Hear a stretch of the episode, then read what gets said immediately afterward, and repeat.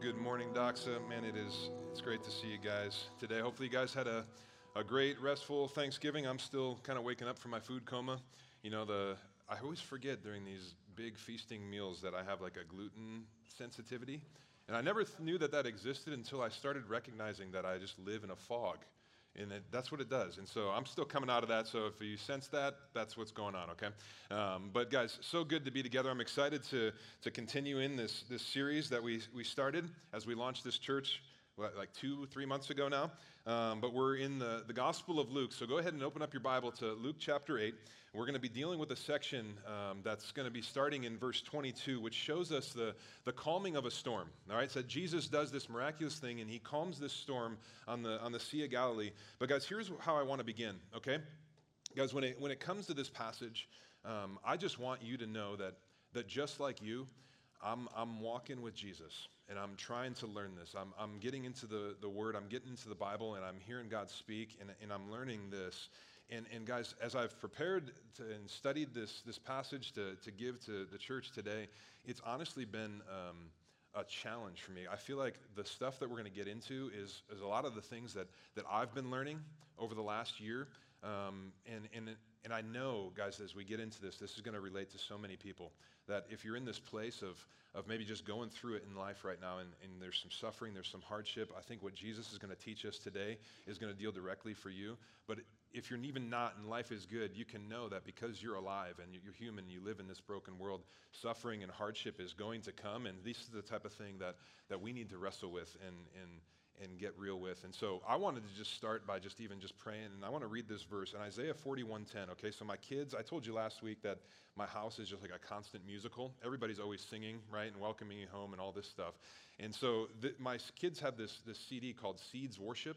And uh, it's like a bunch of kids worship music, and it's like the worst thing in the world. It's actually really great because it's like teaching them biblical truth through song, but it's the worst because it like gets stuck in your head, and you literally can't. It feels like a worm that's like penetrating into your head. You can't quite get it out. So I'm like at the gym, like trying to do some like heavy weight on the bench, feeling manly, and all of a sudden I'm singing this like kid song. It's terrible. But anyway, this song, Isaiah 41:10, I, I'm singing it right now in my head, and it, it's actually been helping me a lot as I've thought about this, what Jesus is going to be doing here in Luke chapter 8. And I just wanted to read it to start off with, okay? Isaiah says, Fear not, for I am with you. Be not dismayed, for I am your God. I will strengthen you. I will help you. I will uphold you with my righteous right hand. And as I've been thinking about this, guys, I, I just feel like in this place of just being weak and needy before God, of, of just really needing his help um, to, to understand what he's talking to us about today. And so I'm just going to pray for us that, that this would be a morning that, that we would hear well, we would be receptive to what God is teaching us, knowing that it would, could change everything about us. Okay, so just pray with me and, and then we'll jump in, okay? So, God, um, as your kids that are just needy, we just ask you to do what you say you will do and just help us. Help us to hear you. Help us to put aside everything that's that's going on right now and just give our attention to you, knowing that when the Bible speaks, that you speak, that you want to break into our lives today to teach us something, to transform our lives, to give us a, an accurate view of who you are, who we are, and what it means to be in Christ. And so, God, uh, would you just light up the words of Scripture that you've inspired to be written and just teach us something? And we ask this in Jesus' name. Amen. All right. So, Luke chapter 8, for those of you who have been following along with us, we're, we're going through this, this gospel account for the, the whole year, okay? And Jesus, he's come on the scene of, of human history. He's been teaching and demonstrating to the world around him who he is. And he's really just started to gather these, these people. These people start to follow him, and they're, they're identi- identifying themselves as, as his disciples. And what he's doing is he's simply just teaching them what it means to love God and to live for God and to really just leverage their life for the good of those around them. All right, this is what's going on.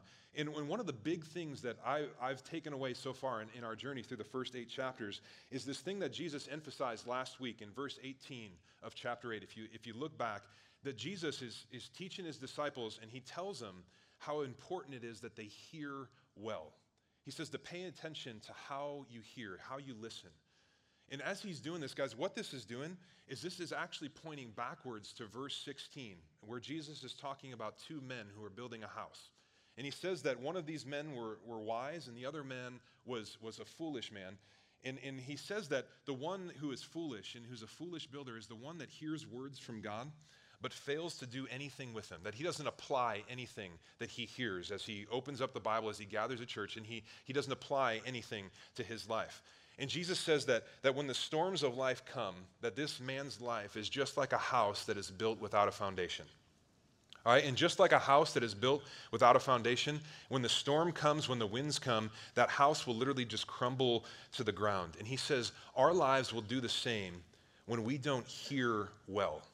All right, and when we don't have an accurate view of who God is and we're not acting in obedience on the Word of God in our life. And these people that Jesus is talking about, guys, this is where it'll maybe hit home a little bit to us, is these are maybe the people that they, they come to church they, they hear a sermon and they talk about how great it was, right? Some of you in the younger generation, you're doing the fire emojis after all this stuff. I don't know, still not sure what that exactly means. But you're, you're talking about how great this sermon is, and then they, they walk out of here, they're all ex- inspired, and they, but they don't do anything about it. They, they don't act on it, they don't obey what they heard, and they just walk out of here. They forget about what they heard. And when the st- storms of life come and the difficulties in life come, these are the people that really just kind of fall away from God. They leave the church, they walk away from Jesus. Because we don't want to be a church like that. All right, that we want to hear from God and we respond to God. One of our core values, guys, is just movement. And part of this is this idea of obedience that Jesus has been teaching the disciples, is that we hear from God and then we have the courage through the power of the Holy Spirit and the discipline of the church body around us that we lock arms with each other and we just do what we hear God say. This is how we become like Jesus. And so, what we're going to see today, guys, starting in verse 22, it's a time of testing for the disciples. The storm is going to come in a very real way to teach us a, a, very significant thing about Jesus and about living a life following him. Because it's important to know, up until this point, life was just really kind of easy and great for the disciples who were following Jesus. All right, they were just learning what it means to follow him. Jesus has given these amazing teachings. He's, he's doing these, these shows with, like, not shows, that's kind of like being flippant, but he's, he's doing these miracles, right? And people are just like, oh my gosh, this is awesome. This is entertaining at the very least. And nothing difficult has really come their way. But you guys have been alive long enough that you know that life in our broken world means that something bad, something hard, some type of suffering is always around the corner. And like the disciples here, it's really kind of where the rubber meets the road. It's where our faith becomes real. Does what we believe affect how we live and how we view the circumstances that we find ourselves in? And this experience of the storm on the Sea of Galilee is going to put the, the disciples' faith to the test. All right, so let's go ahead and read this. We're going to be in Luke chapter 8, verse 22. I'll just read it and then we'll get, we'll get right into it. This is what we see. One day, he got into a boat with his disciples this is Jesus. And he said to them, Let us go across to the other side of the lake. So they set out, and as they sailed, he fell asleep, and a windstorm came on the lake, and they were filled, and they were filled, filling with water, and were in danger. And they went and woke him, saying, Master, Master, we are perishing. And he awoke, and he rebuked the wind and the raging waves, and they ceased, and there was a calm. And he said to them, Where is your faith? And they were afraid. And they marveled, saying to one another, Who then is this? That he commands even the winds and the water, and they obey him. Guys, here's what's going on. All right, as we watch the disciples in this time of testing of their faith, all right, they don't really do very well. Okay, and ultimately they don't do well because they're not, they haven't learned to trust well. And this is the issue in this entire section. It's trusting Jesus. And so, as we get into this, we need to ask the question, the very real question, just ask yourself this is do I trust God? I want you to write that in your Bible right next to this passage. Write it down so you can talk about it at connection group. Do you trust God? I mean, really, do we trust God when it comes to our life and our circumstances? And I know, especially for those of you who are Christians and you've grown up in the church, the easy, flippant answer is to be like, oh, of course I do. That's what it means to be a Christian. But really, I mean, do we really trust God? Because, guys, this is such a big deal for us today. This answer literally affects everything. It affects your eternity, your sanity, your ability to have any amount of joy and peace in this world at all. Do you trust God? And so let's dig into this, okay? There's basically three elements to this account that we see. We're going to see an everyday event, a moment of chaos, and then just a series of questions, all right? And, and it's all at the backdrop of answering that question Do I trust God? All right, so take a look back at verse 22. One day he got into a boat with his disciples and he said to them, Let us go across to the other side of the lake. So they set out, and as they sailed, he fell asleep. All right, there's a few things for, for us to notice here. Number one, notice that, that Luke is really just describing just an everyday common activity for these men. All right, for, for these men that Jesus' disciples that he's talking to, they were professional fishermen. Okay, so to, to sail across the sea would have been just another day at the office for them. It wouldn't have been something that they were stressed about. It would have just been literally something that they could have done in their sleep. They've done hundreds of times. They felt completely competent and comfortable and in control with this event. And, and we're going to come back to that. But this was not a big deal for them. They were just sailing. This is what they did every day. But in addition to this, what Jesus says is when he says, let's just go across to the other side of the lake, I want you to know that this is at the end of a very busy day in ministry. And Jesus is just really tired from all the people around him that he's helping and they're pulling at him, they're asking him for stuff. And, and we get a glimpse at Jesus' humanity here. All right, that he just needs a break. And he says, okay, we, we just got to get out of here for just a minute, okay? Have you better been that? Those of you who have kids, you're like, okay, let's just put them in front of the TV and just go sit outside for just one minute, right? I just need a break. This is Jesus. He's, he's saying, we just need a break. And he says, we can just sail to the other side of this lake. And, and while we get over there, we're going to have ministry to do. But while we're sailing, we can just rest and recuperate. And, and we're going to talk about the significance of this. But here's how you can think about Jesus, okay? He's just totally exhausted. All right, he's the guy that on a plane, you guys have flown in a plane. He's the guy that you get in the plane, you put your, your luggage up in the thing, and you sit down, you're like, how you doing? You buckle, and then you look over, and he's just like, conked out, drooling already, right? He falls asleep on the tarmac before you even take off. This is Jesus. He's that tired. He's just exhausted. I don't think he was drooling, but maybe, right? He's just sleeping in a boat. So he's tired. And guys, I am just struck by this. And I just want to pause and say, don't you just love that Jesus sleeps? I mean, think about that. God's sleeping. Have you thought about that? I mean, why can Jesus sleep? Because, guys, so many of us, if we if we to- put a poll in this room and just like ask, like, how many of you guys are able to sleep at night in total peace? Many people, especially in America, we have sleepless nights because we're worried about everything. We're trying to control everything. We have a million things going on that we think, man, I just got to do all of this stuff. But Jesus, unlike many of us who can't sleep at night because we're so worried about things happening, he has peace and he can sleep because he knows the Father is in control. And I think there's something for us to learn here in this little glimpse of Jesus' humanity. He sleeps. Like, are you able to sleep and be in peace, knowing that the Father is in control, or are you constantly spinning because you want to be in control? Think about that as we, as we go through this. All right, but these fishermen, all right, as we're watching, Jesus is sleeping. These fishermen are just doing what they always do. They're sailing across the sea. All right? They've spent their whole lives doing this. They're very comfortable. But look, what's, look what happens. Verse 23. A windstorm came down on the lake, and they were filling with water and were in danger. Okay? So now let me, let me pause and, and back out a little bit, okay? When we started this series through Luke, all right, we established that Luke is a, is a physician and he's a historian all right, which he's writing from a historical perspective, that the, the Gospel of, of Luke is not so much written from a perspective of religious inspiration, but historical facts. And when we, when we understand this, we, we see this place like the, the Sea of Galilee or the, the Lake of Gennesaret, as, as Luke calls it. Same lake, same body of water, just called different things.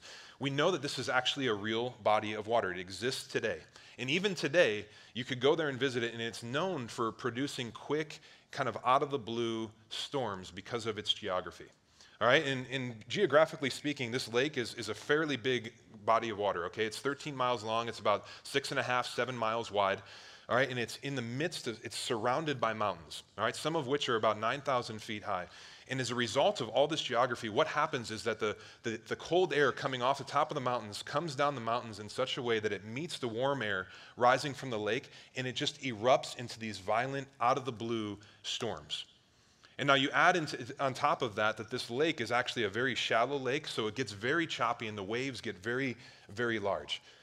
All right, so what happens here is that this storm, it just comes out of the blue.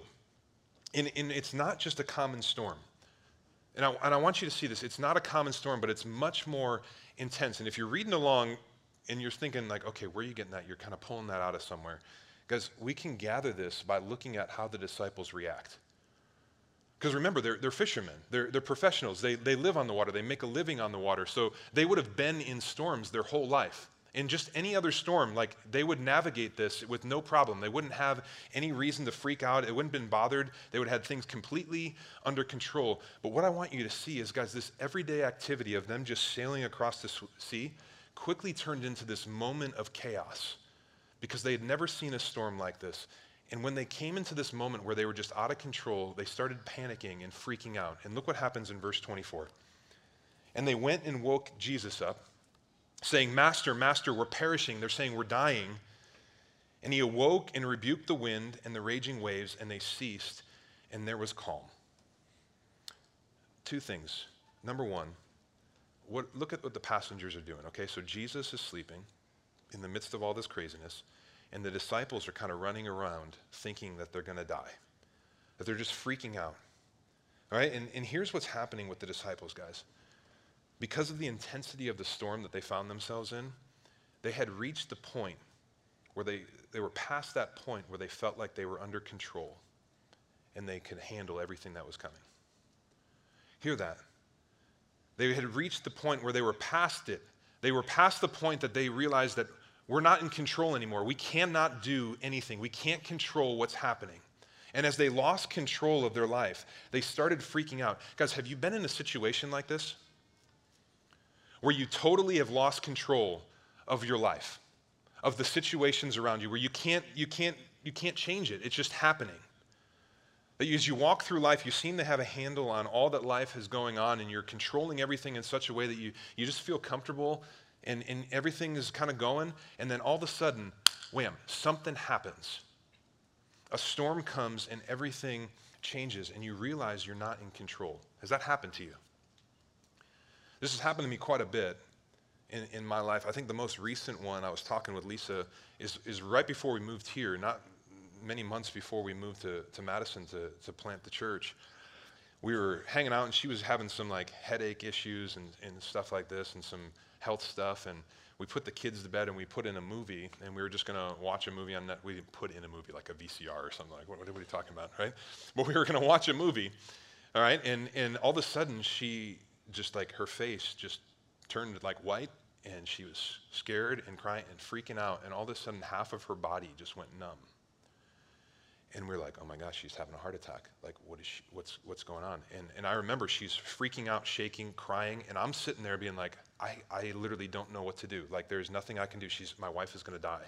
And, and we're i'm like do we need to call the the, the cops, the ambulance. I don't even know what the protocol is with this. We, we got our neighbor to come over in the middle of the night. We throw her in the car, and I'm like driving just down the street, like 80 miles an hour to the hospital. We get to the hospital, we're throwing her, they're hooking her up to machines. I'm just yelling at everybody because I don't know what else to do. And that's just what I did. I just started yelling. I in the, kicked in the coach mode. And, and it's just like, I was at this place, guys. I, it was the most uncomfortable th- place that I literally was in a place that I could not control anything. That I'm, I'm looking at my wife, I'm like, oh my gosh, she's, I'm gonna have to raise my kids all by myself. And I don't know what this is gonna, I can't fix this, and I'm a fixer. And you're at that place where you're just not in control anymore. And everything worked out, and she ended up having like some really bad, weird migraine stuff that was a special migraine that basically made her body go numb. And so we fixed all that, and it's fine. But the point is, it's this place where you reach the point of, I'm not in control anymore. Guys, and I want you to know if you are one of those people that you're kind of like a control freak, like me, and you think that you can just grab life by the horns and that you're in control and you have the hand on the wheel, all this stuff, control is a complete illusion. And Jesus is kind enough, and God is such a good father that he's teaching us that right now. So we don't have to be blindsided by life anymore, that we can learn this. But there's two types of people, my dad used to say. There's the people that you can tell, like, hey, this is true and they believe it, and then there's other people that need to get hit in the face with a two by four, right? Before they believe it. I'm that type, right? And most people are. But Jesus is saying, like, control is a total illusion. You're not in control. And you can either learn it by hearing God's word and responding to it, hearing it well, like Jesus says in verse 18, or you can learn it just by going through suffering and realize when you don't, Jesus is all you have left, and you're like, okay, yeah, I'm not in control. But we as people, we tend to be so comfortable in life when we feel like we have our hands around everything and when, when we're in control. But when situations like this storm comes up and we realize that, man, I can't control this sickness. I can't control this death. I can't control this financial situation. We have, there's nothing else we can do. We freak out. We have anxiety and depression. We can't sleep. Because Jesus is different. As God, he's actually in control and he sleeps because nothing is outside of his plan. And God, because what we could see of this is what we just need to learn to rest in him and trust him for that same peace that allows him to sleep. And the disciples here, they're not quite getting this. They're having their faith stretched a lot by this storm. All right, and, and, and the questions coming up is, do I trust Jesus? I, I see this, like as they're, I mean, just picture it. The boat is, is crazy. They're, they're thinking they're going to die. And I just see that, that question swirling around. They're like looking back and like, okay, there's our, there's our master. There's this guy that's doing these miracles. Like, do I really trust him? Like, he said that, like, I'm going to have like eternal life and all this stuff, but he's sleeping and it looks like I'm going to die. Do I trust God? Do I trust Jesus? That's the question. And they're just in this complete panic because I don't know if they really do. And so what do they do? They go over and they wake up Jesus, all right? And it's not one of those things like, you know, when I wake up my daughter in the morning, it's like, hey, baby girl, like, hey, sorry to bother you. Time to get up. No, look, what are they doing? They're yelling. I, I, they're like, Jesus, we're dying. Like, do you not care? I, I, mean, Peter's probably, knowing Peter in the Bible, he's probably throwing a bucket on Jesus and doing all this stuff, something stupid, right? But he's, he, they're freaking out. And they're saying, we're dying. Now, pause. Because how are the disciples doing with their faith? Not, not super great, right? And it seems like that some of the things that Jesus had been teaching them, that they hadn't heard it well. And they've forgotten about the things that he said in the midst of this fear and this loss of control. And so I'll ask you the question, guys.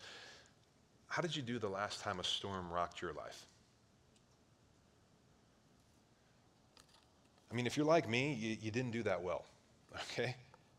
And ultimately, I think the reason that we don't do that well at times when we hit, have these storms in our life that just hit us and rock us is because at times we don't really trust God as we should. And, I, and I've heard it said before that, that worry and fear in the life of a Christian is atheism sneaking in. That the only reason that we should worry and, and really fear is because we stop believing that God is good and God is in control. And we take God off the throne and say, okay, well, now there's a big reason to worry. Like, God is, is not in control. Okay, so we have to ask this question Do I trust God? Now, the second thing to see in this is this.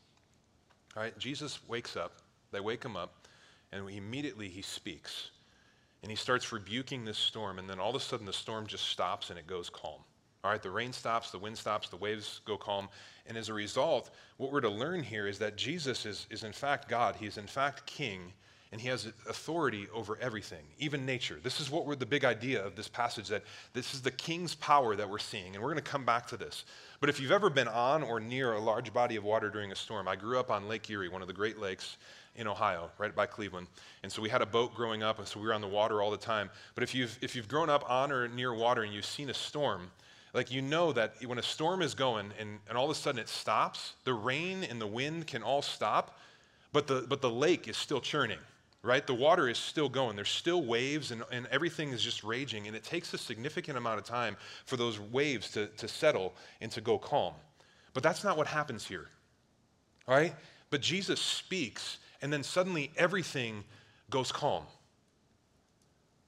Right? Have you ever driven down uh, John Nolen? My favorite view of the city, John Nolen Drive. You're driving down and you get that beautiful glimpse of the Capitol. And those days where you go past and it just like looks like the water is just like a sheet of glass. Have you seen it like that? Right in front of the terrace. I love that. This is what happened. You had these huge waves and everything, and Jesus just speaks. And in a moment, it just goes to glass. He has that kind of power. Now, remember, guys, Luke's gospel is this historical account.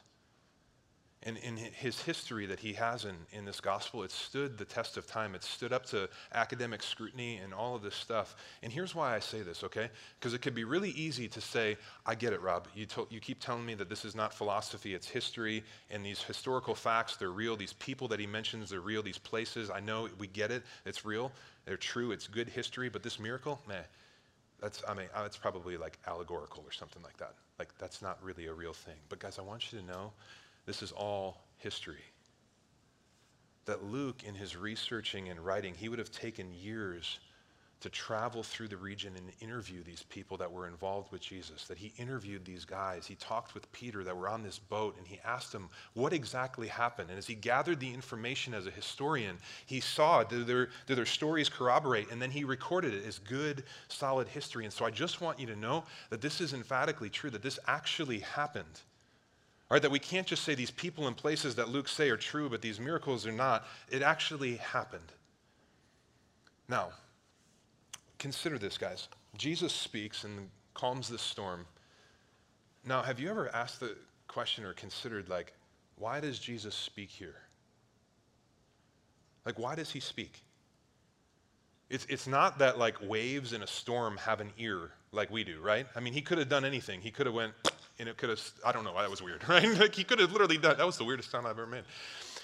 But he could have literally done anything. He didn't, he didn't have to speak, but he chose to speak. So the question is, is why? Why did he speak to the storm? Here it is. Guys, it's for you. It's for me. So that you would know that you would know that he is God and he's in control, that he didn't need to say anything, but he speaks for his disciples to hear so that they could have assurance that he is God and that he has complete control and he's sovereign over everything. And they didn't need to freak out. They didn't need to worry. They just needed to trust in him. This is Luke's whole thing with his gospel. In Luke chapter 1, the first four or five verses, you see he's writing to Theophilus, and what does he say? The reason I'm writing is why?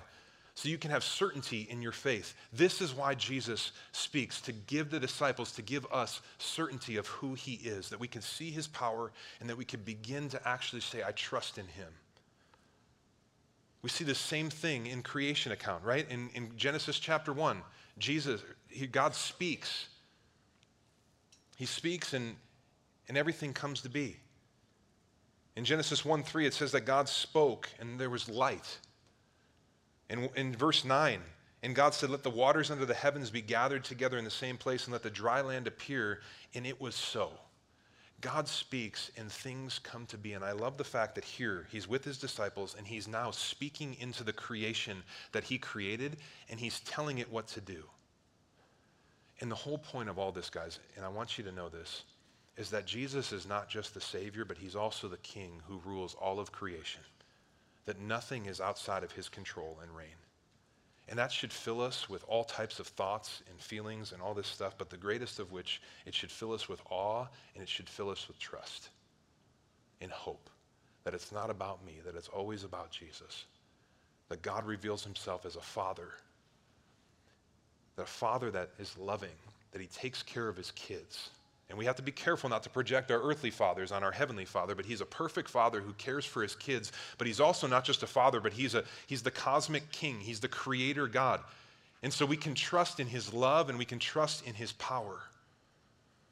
And he speaks and he demonstrates it all by calming the storm. Now, put yourself, try and put yourself in the boat in this moment. The disciples, they go from freaking out and they're thinking, like, they're literally saying, We're going to perish, we're going to die. And then Jesus said, whatever he said, stop. I almost made that noise again. I didn't do it. He, he stops, and the, everything goes quiet. And the disciples are just standing there, and you can imagine they're kind of like, what the heck was that all about? Right? I mean, it, it would be the weirdest thing in the world to have happen. You're, you're in this storm, and then all of a sudden, gone. Nothing. It's calm. Look what happens. Verse 25. After he calms the storm, he said to them, Where is your faith? I want you to circle that in your Bible. That's a big question. Where is your faith? And they were afraid and they marveled, saying to one another. So look at this. They were afraid.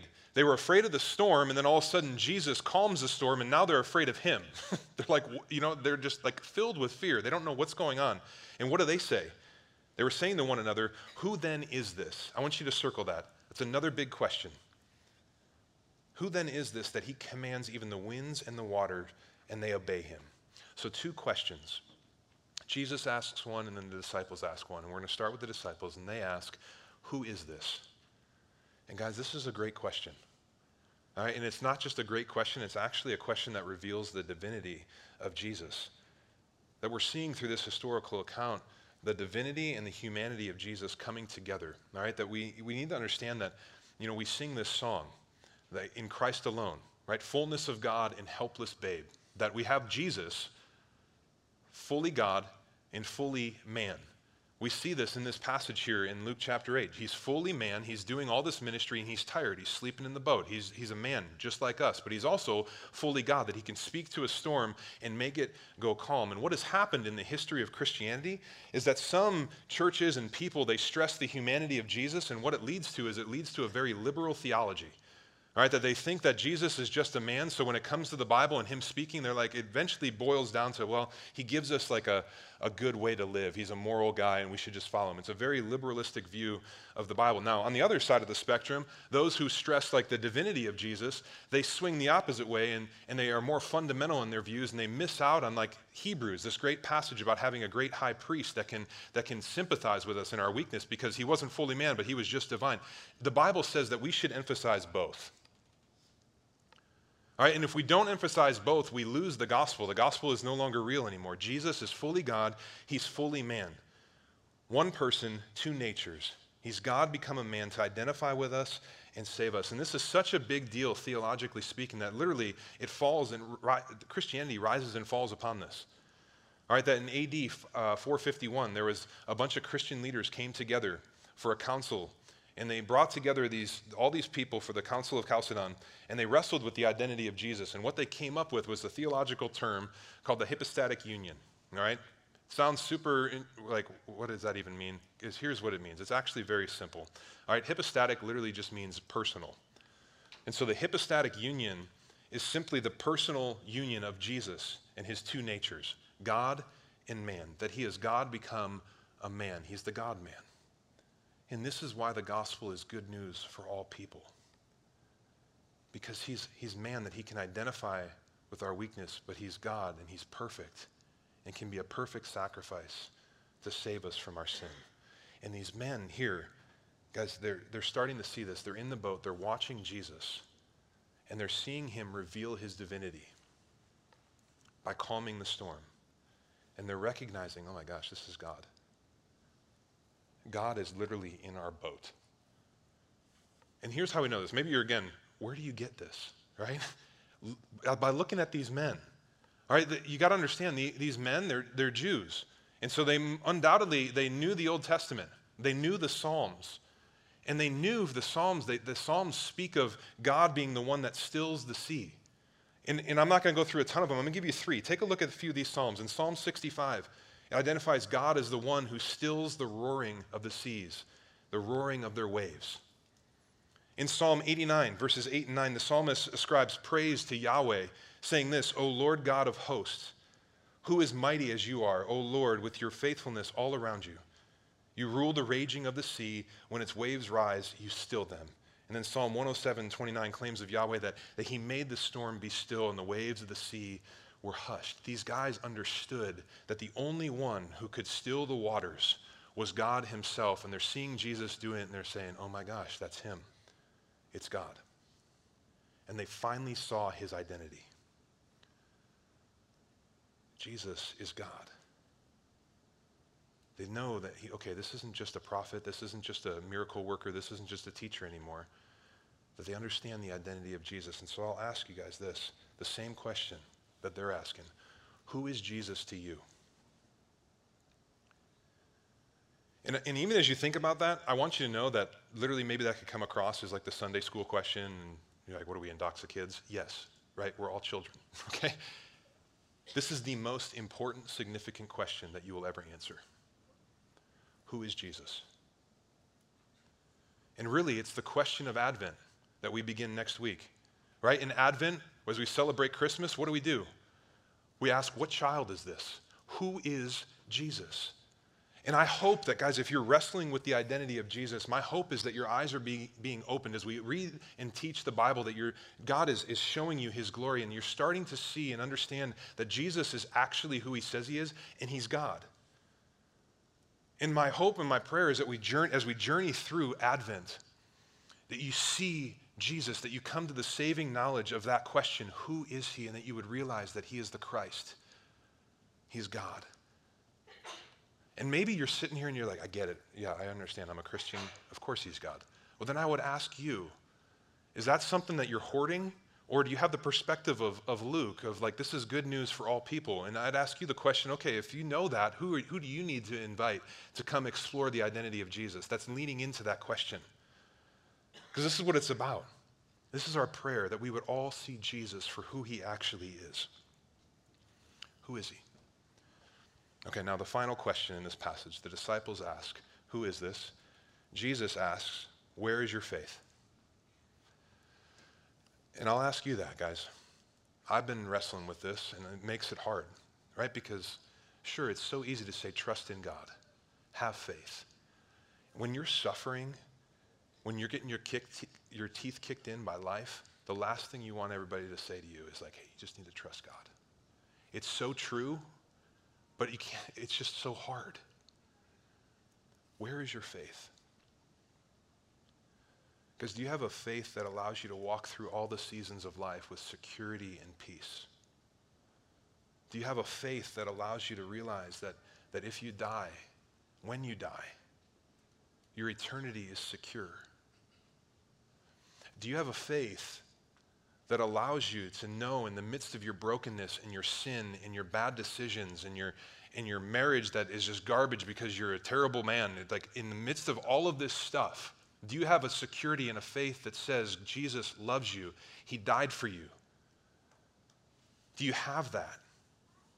That it's not about what you do, but it's about what Jesus has done for you. This is the gospel that Luke wants all of us to come and to see and to hear and to know and to accept and to live in.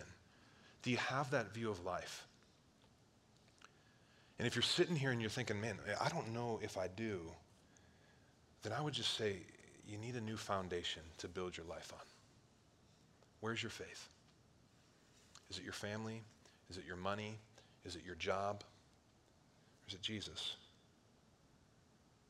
There's only one that when life throws these storms at you because of the brokenness that we live in, that's going to help you get to the other side of the lake. And it's Jesus. And guys, in, in the late 1800s, there was a, a man named Horatio Spafford who was a successful lawyer and a, and a businessman in Chicago. He had a wife and five kids. He had four little girls and a, and a little boy. And in 1871, their youngest son died of, of pneumonia. And in that same year, a couple months after, much of their business was, was lost by the Great Chicago Fire. Uh, but, but Spafford, he kept walking forward. He was a man of faith, a man of God. Then on November 21st, 1873, a couple years after this, okay, so he had just lost his business, his money, his livelihood, and he lost his baby boy. Spafford's family was, was set to travel to, to Europe on an ocean liner, all right? And so him and his family and about 300 other passengers were on board. And although Spafford was, was planned to go with his family, because he had to solve some unexpected business issues, he decided to stay back, but he told his wife and his four little girls to go ahead and that he would take the next ship in like a week and meet them over there after he finished everything going on. In about four days into the crossing of the Atlantic, all right, the ship that Spafford and his little girls and his wife were on, it collided with another ship, okay? And within 12 minutes, the entire ship sank, completely gone and 226 of the passengers drowned and were never seen again, including four of, all four of Spafford's little girls. And somehow, Spafford's wife, he, he, she was found floating by a, a, boat that was passing by, and, and they rescued her, and she was taken to Wales. And as she, they brought her back to life, well, the first thing she did when she woke up is she wired her husband a, a message. And this is what she said. The, f- the first line of her message was, Saved alone, what shall I do? And upon getting this message, Spafford just immediately booked the next passage that he could get on the next ship to go be with his, his wife. But as the ship was about four days out, he passed over the place. Right, the, the captain of the ship told Spafford that this is the place that your daughters went down. And on that place, Spafford wrote the song, It Is Well with My Soul. If you've been around the church at all, You've sung hymns. You, you know you've sang this song. This is what happened. He's on the, the water, going through this storm of life. He's just lost all of his children, his business. And he's sitting there on the place where they died, and he's writing this song. And the words of this song say this When peace like a river attendeth my soul, my way, when sorrow like sea billows roll, whatever my lot, thou hast taught me to say, It is well, it is well with my soul. Guys, I want you to know, I tell you that not to say that Horatio was some terrific man and like a super optimistic guy. He, he, he really wasn't. He had one thing right, though, that allowed him to endure such a storm in life as this, and it's Jesus. And I want you to know, guys, that the, the only thing, only Jesus can give that perspective and that type of strength to get through the storm of life like that. And this is what Jesus is giving us today. This is what Luke wants to give us. This is good news for all people. It's a perspective shift to help us walk through the hardships of life. Because you're all going to go through it. You're going through it right now. And so let me give you just this one thing to consider, one application. I would say this, guys go to Jesus first. If there's one thing that we can get right from this, it's that. That's the action step. Go to Jesus first. That, guys, as we live our lives, there's going to be times where we're just exhausted. There's going to be times where we're tired. There's going to be times where we're suffering and we're depressed. There's going to be times where crisis is going to be out of control and coming out of nowhere and knocking you in the teeth and knocking you down. And we're just going to be completely disoriented. We're going to be depressed. We're going to be full of anxiety. We're going to have all this stuff going on in our lives. And fear is going to take us over, just like the disciples here in this storm, just like Horatio. And whenever we find ourselves in this place, guys, it's always good for us to do what the disciples did. That, that we can rag on them and say their faith wasn't great and all this stuff, but they did something so right. What'd they do? They went and found their master. They went and found Jesus. Go find Jesus first. Go to Jesus in prayer. Go to Jesus in the Bible. Find him in the midst of your suffering, in the midst of your hardship. Go and find him. Find him in song, in worship. Go to Jesus, fall at his feet, and just ask him for help. This is it, guys. Go to him because he's the one that's in control. He's the one that has power. He's the one that can speak and calm everything. And just like the disciples, Jesus is going to meet them. He's going to help them. He's going to serve them. He's going to be with them. And he's going to do all that for us. And he's not, guys, the bad application to this is that Jesus is going to make your storm go away. No, right?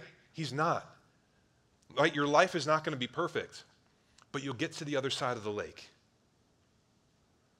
Right? When I, whenever I talk to people who are going through stuff, especially if they're walking with Jesus, I, the application for me is like it, the worst thing you could say is it's going to be okay. Because it might not be okay. Everything might change. It might be super sad. But what we can say for sure, and what we can say and know to be absolutely gospel truth, is that you can make it through you can get to the other side of the lake with Jesus. And this is what he did with his disciples. They got him to the other side of the lake. And guys, this is something that quite honestly, I don't, I haven't practiced well. And I want you to know that. But this is something that I work towards and I walk towards to try and have this perspective and this trust with Jesus. And so, guys, would we just be a church that goes to Jesus first? Because the overall message of this story is that God, in Christ, He enters the storm with us to save us. And while He walks with us through every storm of life, the here and now, He's come primarily to save us from the storms of evil and sin and death. And our only response, our only contribution to this whole redemption project that Jesus has going on is just to sit there as needy kids and say, I need saved. And so maybe you're in this place where you're not a Christian and you need saved from your sin because on the other side of it is terrible reality of a conscious reality is separated from God when you die and you need to be saved from that. Maybe you're just going through it right now and you love Jesus but it's hard. Go find him. Seek him in the Bible. Seek him in prayer. Fall at his feet. Let's just go to Jesus. Let's pray with me.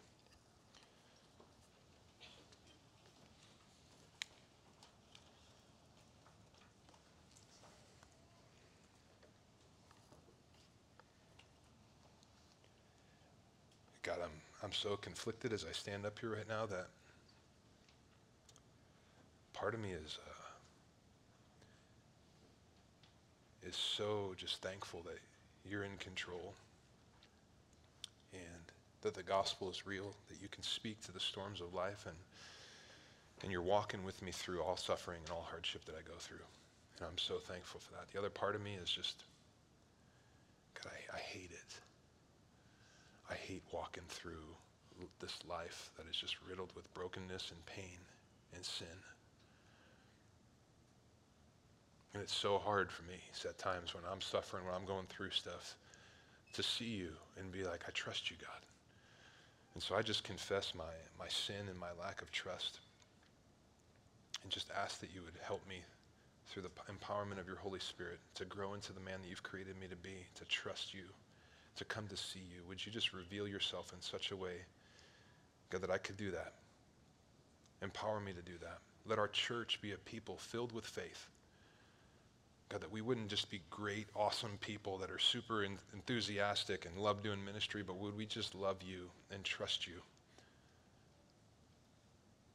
And so, Spirit, you know where every single one of us are at. Would you just meet us here in this time of worship? Would just help our affections to be stirred for you? Would you just give us peace? Just calm the storms of life and let us see you, Jesus, as the perfect one, God, walking with us, that's in control. And would you just allow us to have a perspective as we walk through life just to say, it is well, because we trust.